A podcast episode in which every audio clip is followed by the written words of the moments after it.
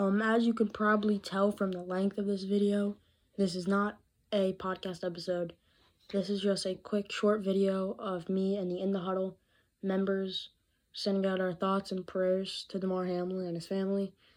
But I just can't imagine what he's going through, what his family's going through, what the Bills organization's going through. I mean, this is just a devastating moment in sports.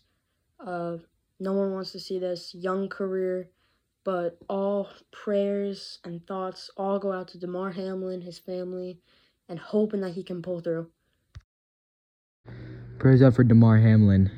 Young career, just got terrible injury. It's really tragic. Praying for him, hoping he fights through. Praying for him and his family and Bills. It's a terrible injury. I hate to see it.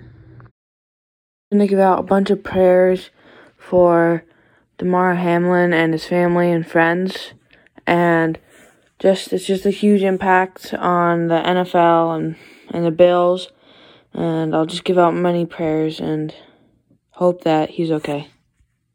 As an NFL fan, seeing Damar Hamlin get hurt like that really shocks me.